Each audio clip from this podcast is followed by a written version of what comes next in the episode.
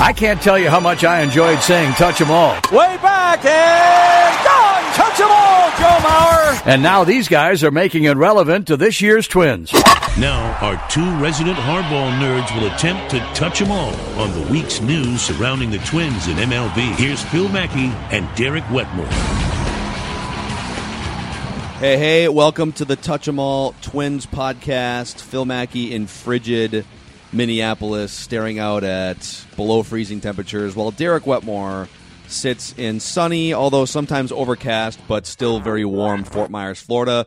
As pitchers and catchers have reported this week, uh, full squad workouts next week, and we're going to have all kinds of stuff on the Touch 'em All feed and also 1500ESPN.com. What's going on, Derek? Uh, I just got done reading Judd Zulgad's column on suggesting the Twins should trade for Chris Archer and that they shouldn't be worried if Royce Lewis is in the asking price. And the only reason I picked my jaw up off the floor is because we had to do this podcast. So I'm glad you brought that up. That's a great entry point into this episode because Judd and I fought about this for two segments on our radio show. Let's start out with the report that came out over the weekend. La Velle Neal III, uh, he, he had two interesting nuggets to report, and this is kind of our, you know, we already did our Yu Darvish fallout episode. You know, should or shouldn't the Twins have stepped up and uh, and, and gone to the table with another year or more money? If you missed that episode, that's kind of part one to this how to fix the Twins pitching staff thing. This is what's next. And the fact that La Velle reported the Twins have already made an offer to the Rays sometime in the last two weeks for Chris Archer.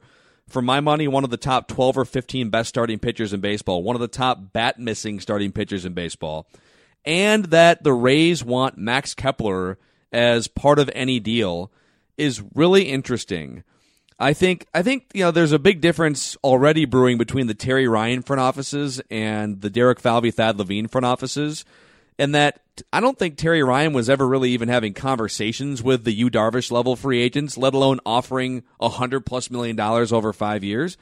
And pretty rarely, if ever, were the Twins talking about trading top young players for stud top of the rotation pitchers.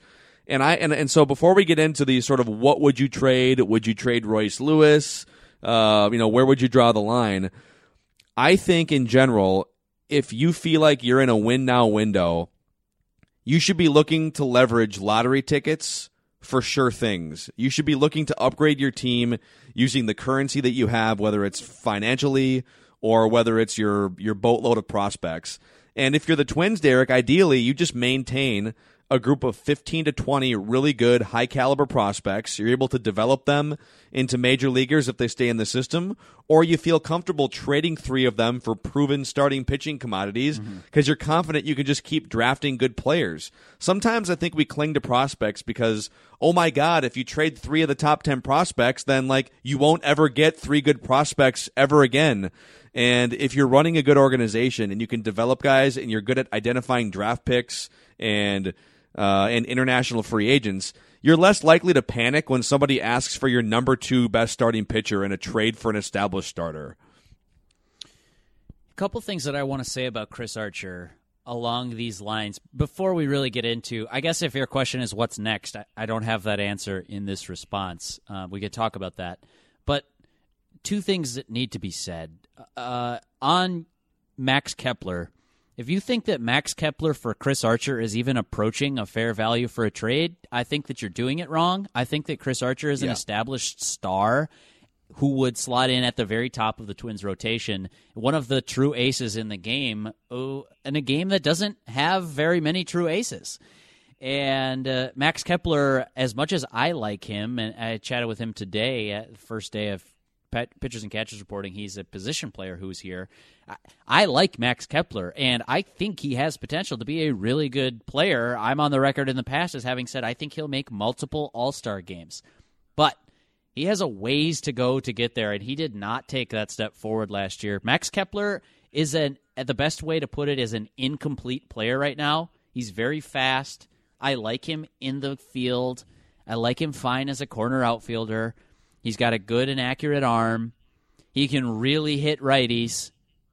And he's an unusable bench bat against left handed pitching. So to me, yeah. that is like young player career arc, He's 25. Now go ahead and figure it out. If he doesn't figure it out, you're not even in the same ballpark in terms of Chris Archer value. The second thing I need to say to set the scene for this whole conversation is that if you're the Rays, the reason that you would trade Chris Archer is that you don't think that you can get the most out of him over the four years remaining on his contract. What I mean by that is if you don't think you're competitive this year, that's fine. But if you're competitive next year, you'd love to have Chris Archer for three more years.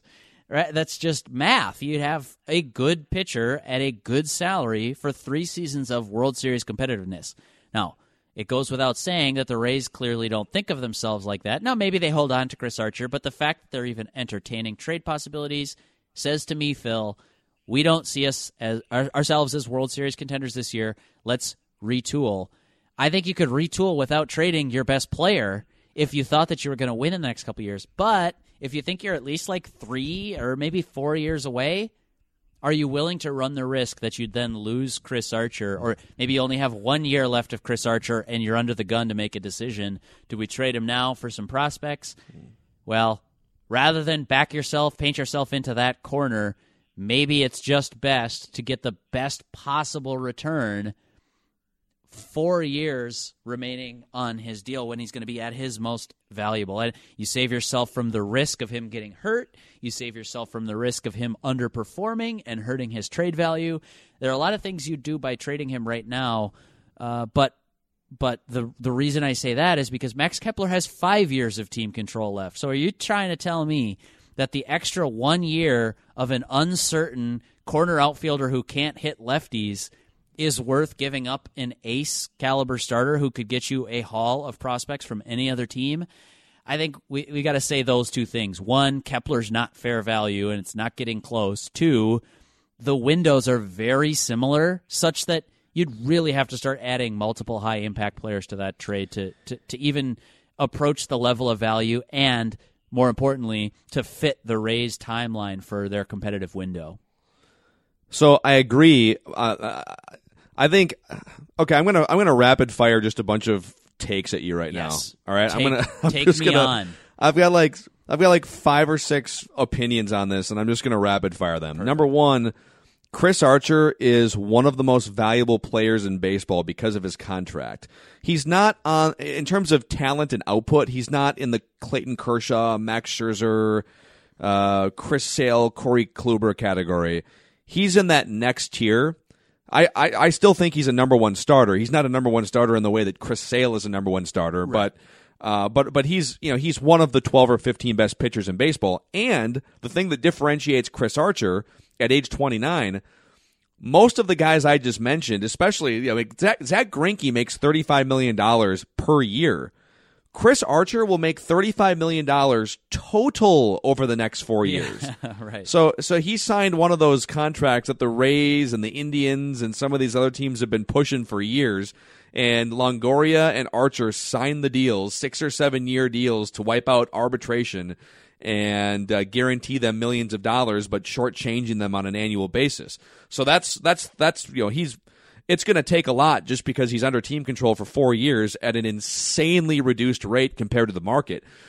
I agree with what you said about Max Kepler. I think there's a lot of upside there. I really like his demeanor. I like his skill sets. He hasn't reached his potential at all yet, and he's right now. He, I mean, he's a platoon guy. He yes. can't hit lefties. Yes. But I, I, I, I'm confident that whether it's with the Rays or the Twins, he's going to emerge on a much higher level than he has the first two years, but I would still absolutely give him up in a trade for Chris Archer. Yeah. You can find corner outfielders.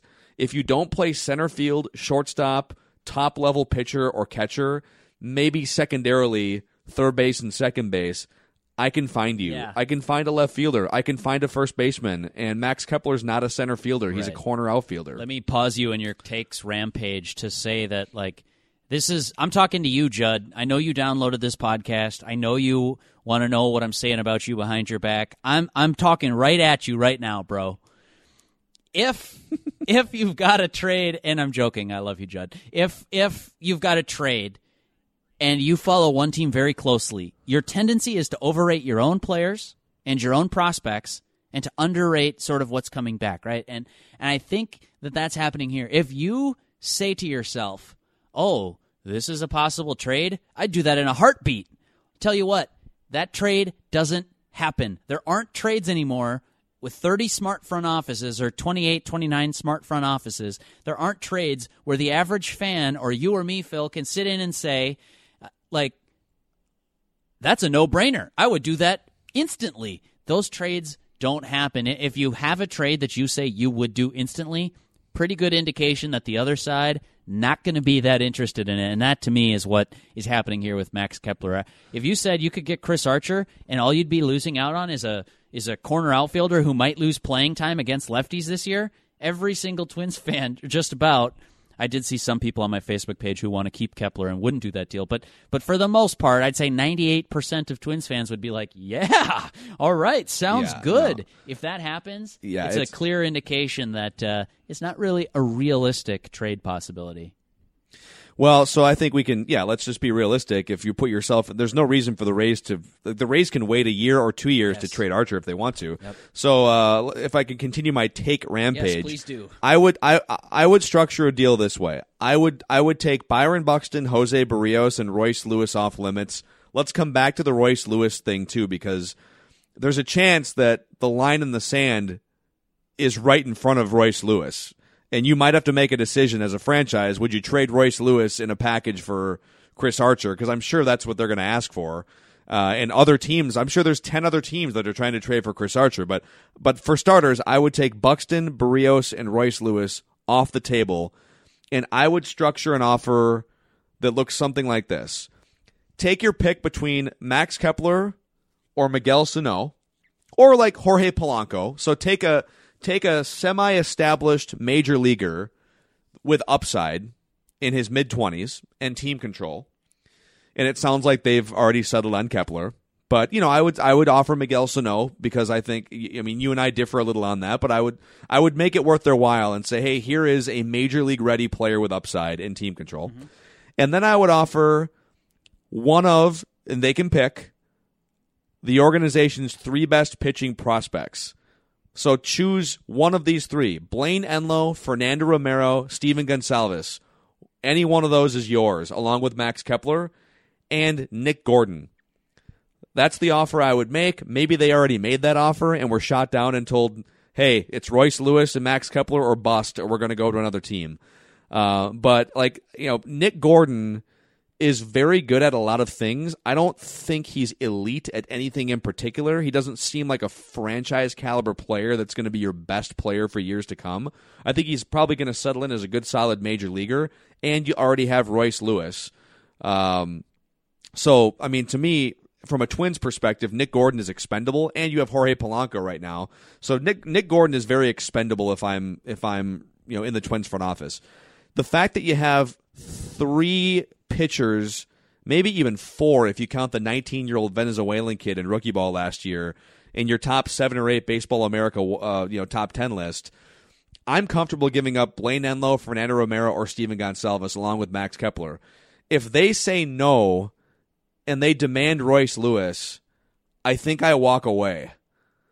Because I don't, and we can get into this. Historically, the number one overall pick position players are almost always all stars or Hall of Famers the last 25 years. And at worst, it's Delmon Young, where he plays at an all star level for like four years and then goes away because he's an off the field disaster. Um, so, but that's that's what I would I would center it around Max Kepler, a stud pitcher, Nick Gordon, and maybe if there's another lower level like flyer on a 17 or 18 year old kid in uh, in rookie ball, we can have that conversation. So Um, and then and then the only other thing too, La Velle reported that the Rays may want any team, including the Twins, to pick up Denard Span's contract, which there's one year and then a four million dollar buyout in 2019. He can still play a little bit. I would have no problem eating like 12 million dollars of Denard Span for one year and have him platoon in right field. You know, he I mean he can still get on base a little bit. If you had to just eat that to get Chris Archer and replace Max Kepler for a year, uh, while Brent Rooker fires it up in Double A, I would have no problem with that. That's where I stand on the Archer talks. I would, and, and in fact, I'll add this again. Now that I'm rambling, I think this is the type of move. If you're close and it's and it doesn't require Royce Lewis in the deal, find a way to get it done. It it brings you from a borderline playoff team to to maybe even a surefire playoff team and also puts you in a position to acquire somebody else at the trade deadline and maybe win a World Series. Mm, yeah. I think Chris Archer with with Byron Buxton behind him and Brian Dozier, he's one of the best strikeout pitchers in baseball. Um, and, and, and people are going to point to, well, he lost 19 games two years ago. Chris Archer had some of the worst run support of any pitcher in baseball the last two years. So don't don't give me the win loss record, and uh, and I'll, and I'll take my chances with Byron Buxton tracking down some of those fly balls. Yeah, well, I'd say touch 'em all listeners are a cut above, and they're probably not going to come back at you with the win loss record, but maybe some of them will. Yes, I think you're right. Um, so I think that the one thing I two two real arguments I want to get into here is that you're talking quality for quantity, and in some cases that works. Like the Twins could lose, quote unquote, the trade in terms of total value of the package.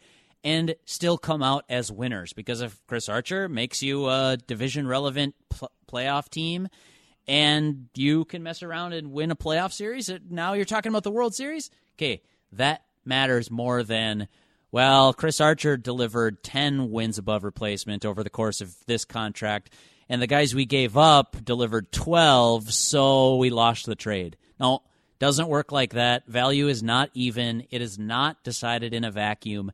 So I think you could make a case for a package around, like, I'm just making this up based off what you said, but if you were like, all right, Adalberto Mejia, Max Kepler, Nick Gordon, and take your pick between these two low level, high ceiling pitching prospects.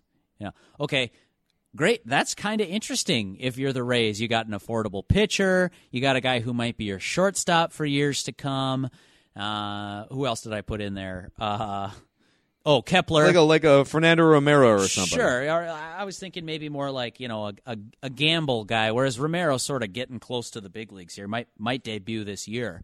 Um, but yeah, whatever. Fernando Romero, fine. Put put him in there. Now, you're talking about, and then I, I also mentioned Max Kepler. That's a guy who could maybe play some center field for you or corner outfield, and and a guy you can have under your team control for five years, and maybe you think he can figure out the lefties thing. Well, then great. Now you're talking about a really nice package in return. It still sucks to give up your best player, but that's a lot more palatable if you're Tampa Bay. Uh, whereas if you're the Twins, yeah, maybe you lose that trade because maybe Nick Gordon himself is worth ten wins above replacement in his first six years or whatever, or or maybe Mejia figures it out and is like a mid rotation starter. Uh, whatever, any number of outcomes could pan out with any of those players, and if you play the quality versus quantity game, it is possible that both sides win. It's like your fantasy football trades, only better because actually both teams might get better in this. The second thing that needs to be said about this whole Chris Archer trade package speculation, it's the same thing I thought about when at the winter meetings it was reported that the Pirates made a big ask from the Twins for Gerrit Cole. And I don't know if, if you have the package in front of you, what that trade offer. Was. I certainly don't have it on my computer here. Um, but I remember thinking, my knee jerk, you guys asked me about it on the radio. You put me on the spot and said, Would you do this deal if you're the twins? And I didn't even have to think very long about it because I was like, No, if you're. If you if you like this deal from Minnesota's perspective, you like Gerrit Cole more than I like Gerrit Cole. And I think Gerrit Cole's a good pitcher, but he's more like top 50, not top 10. The point of my nonsensical rambling is just to say that you've got to think of from from the trading team's perspective. You have to think of not only the high end of what those things could be, you have to think about the low end and and and almost think about them as equal possibilities. So let's go through it. That trade that I mentioned, okay, Bert Mejia, low end. He's a he's like a five starter who can't eat innings because he can't pitch more than four and two thirds every time out, but he's still got some strikeout stuff. Nice lefty, eat some innings for you. Upside, mid rotation guy. You like him. Max Kepler. Downside, uh, not even an everyday player. Kind of more of a platoon guy that needs to sit against lefties. Good defensive player that you like him, but limited player. Upside, perennial all star. I mean, if if Max Kepler can hit lefties, he's an all star player right now. Um, who else did I mention in that? Nick Gordon, upside, starting yeah. shortstop in the big league, six years of team control, affordable, hits some home runs, maybe 15 home runs a year, gets on base a little bit. Not going to steal you too many bags necessarily, but he'll swipe some bags and he'll play shortstop. Downside, second baseman who struggles to hold down a starting spot in the big leagues. I'm not saying that's going to happen. I'm just saying it's the range of possibilities. Eh, you got to play that. So I, will cut myself off here rather than going through the entire minor league system of the Minnesota Twins. But the point is just that you have to think about the high upside outcome, the low upside outcome, and the likelihood of any of those things panning out. I guess my point is just that we tend to think of Twins prospects as finished products and what they possibly could be at the high end, not what their sort of middle tier outcome is. And I, I think that's really, really important when you're talking about blockbuster trades. So I love uh, so the the path you're going down there. I want to I want to add to that and go back to the Royce Lewis thing here for a second. Yes after a word for one of our loyal partners at 1500 ESPN and the Touch 'em All podcast, Luther Brookdale Toyota, where you can get into a brand new Camry right now, 2018 model with all kinds of upgraded safety features, sleek new exterior, uh, a new touchscreen on the interior, uh, which which sort of acts just like your the face of your smartphone, the Entune system. $199 a month, 36 month lease, and we're talking just a reasonable down payment. And if you want the best combination of durable vehicle with credibility and also great people, great service, family like environment that my family has been going to for 30 plus years, Luther Brookdale Toyota is your spot. Plus, you can help out the Touch 'em All podcast, 694 Brooklyn Boulevard and LutherBrookdaleToyota.com.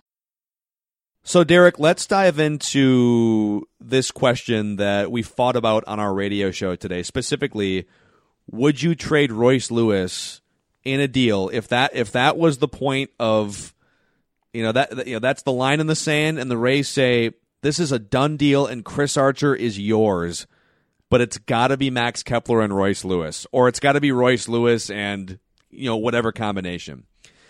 I want to do two things. I want to read to you a list of the of the number one overall pick position players the last 20 years in Major League Baseball, 25 years.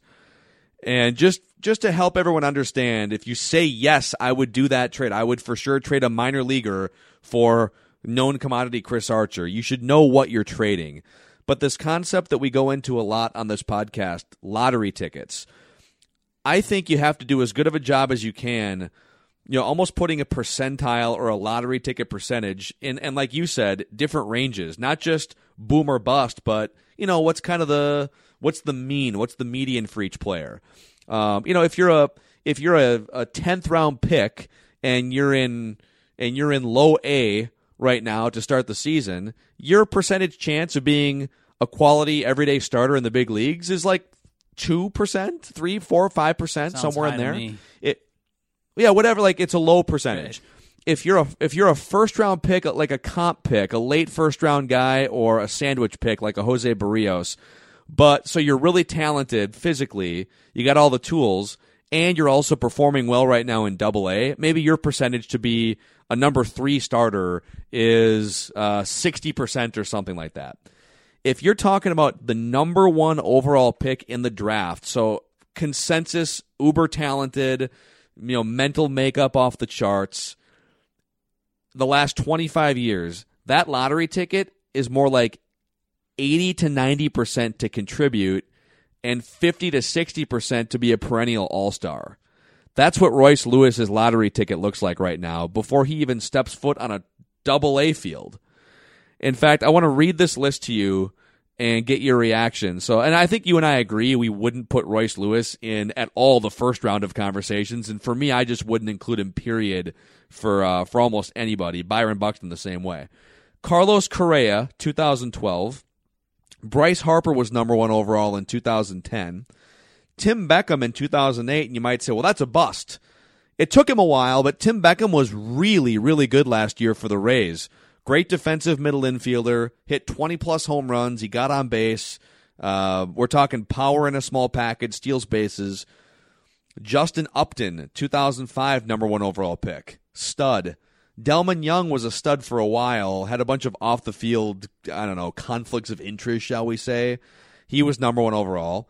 Joe Mauer, Adrian Gonzalez, Josh Hamilton, Pat Burrell, Darren Erstad was a very good player, 1995 number one overall pick, and Alex Rodriguez in 1993. Oh, Chipper Jones also in the early 90s.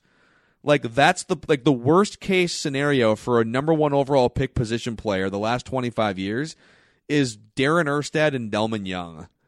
That's what you're like. You're most likely trading a an Adrian Gonzalez, uh, Justin Upton caliber position player if you if you say yes to that. Just so people know.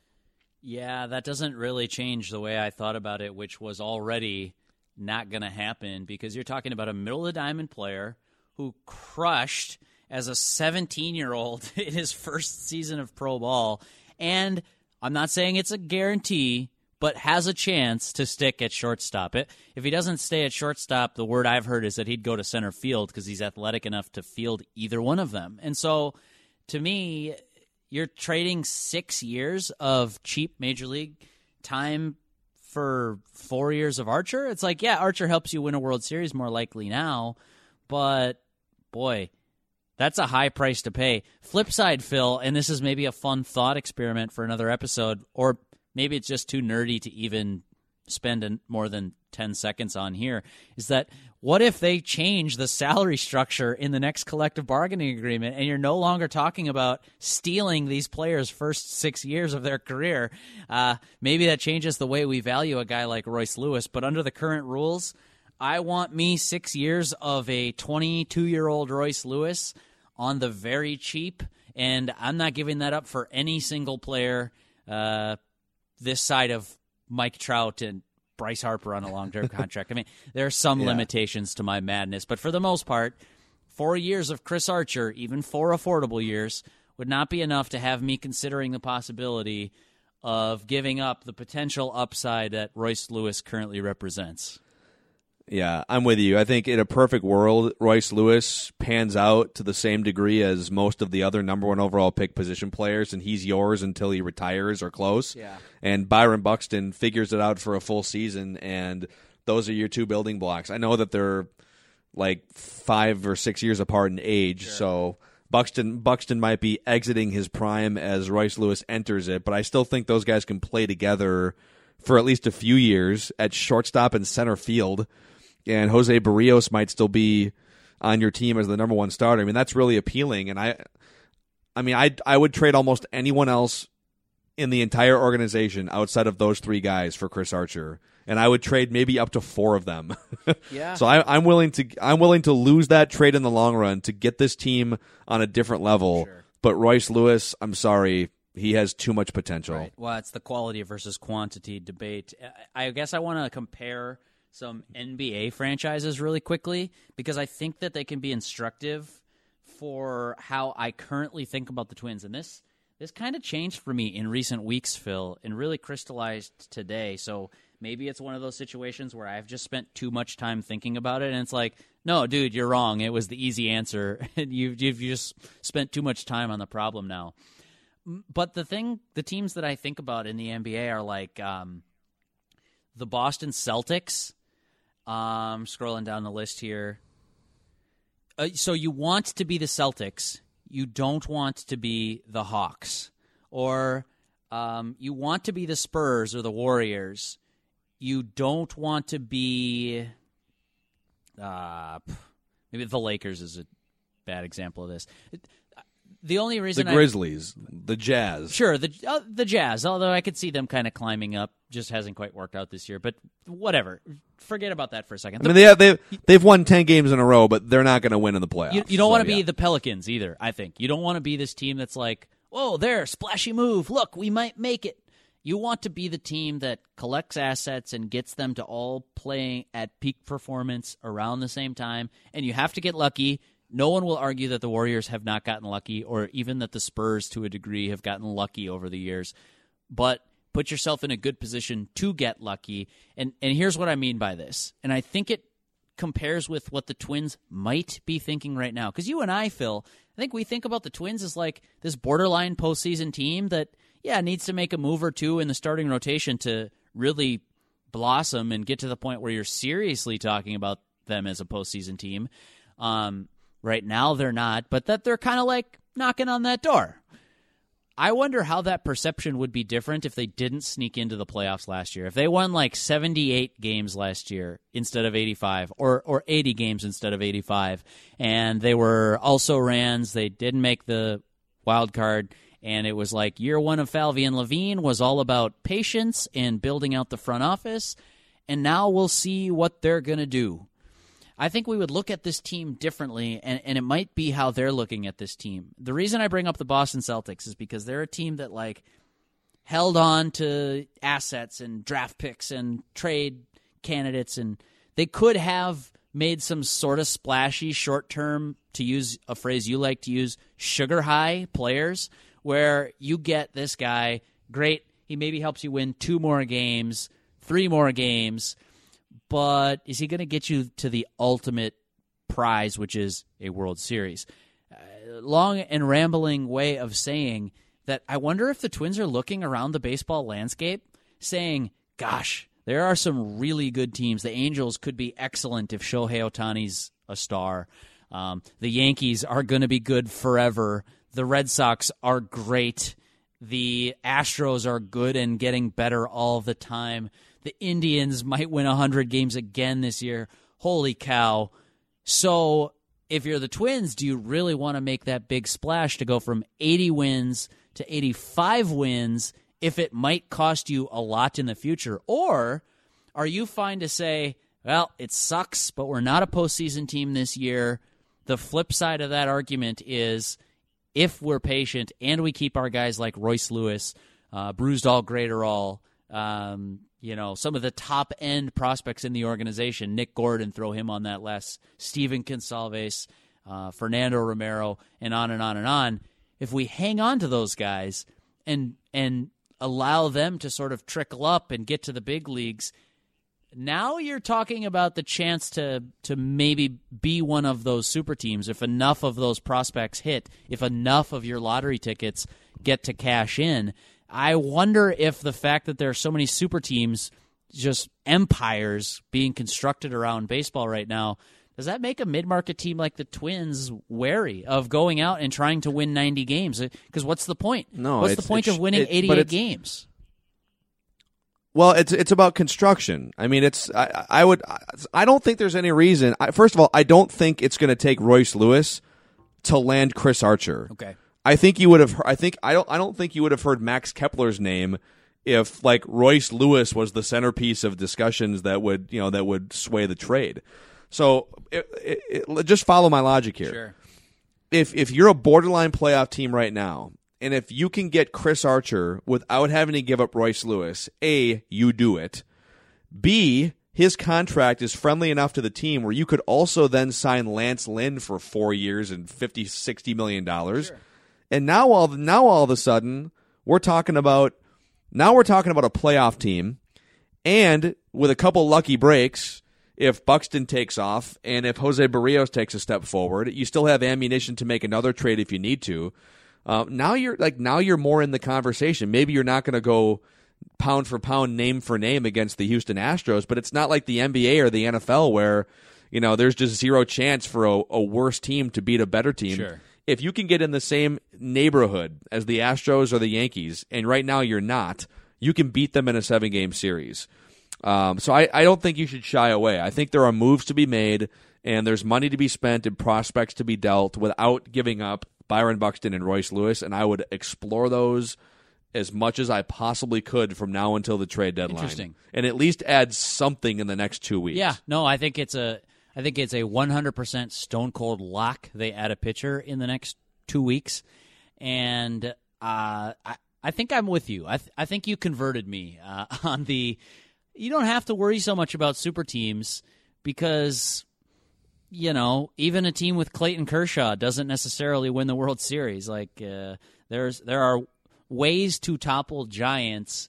And I guess if you're the Twins, your goal then is just to be in those boxing matches year after year after year, not hey, keep your powder dry until you're really ready to, you know, go round for round with some of those guys. I'm mixing metaphors. I should probably stop talking. That's when I get into trouble. but uh, just the basic idea that I used to follow was get good enough to get to the playoffs, be an 86 win team, and, and try to build from there. Be an 86 win team as often as you can. Uh, now I just wonder has the tanking and super team, you know, dynamic in baseball has that shifted the power balance? Uh, but I guess we won't really know that for a couple more years until we see how some of these tanking projects work out and, and we see if any of the super teams have the staying power that, gosh, it really looks like they're going to have for the next five or ten years. So there's going to be a million more things to dive into here and probably things to react to over the coming weeks. And a quick plug on behalf of Derek. You can find all of his spring training written coverage and audio and video stuff, 1500ESPN.com. Uh, you should be following if you're not already. We're stepping up our game, especially our visual game, on the 1500 ESPN Twitter and Facebook accounts. That's just at 1500 ESPN for both of them. And all of Derek's written contact uh, content is unlocked. It's free. Yes, it's free and unlocked. You don't have to pay for Derek's written twins content. Yeah, it's great. It's a great deal. Yeah, uh, Phil, thanks for the plug, and I will just give me your mailing address. the The check will be in the mail shortly.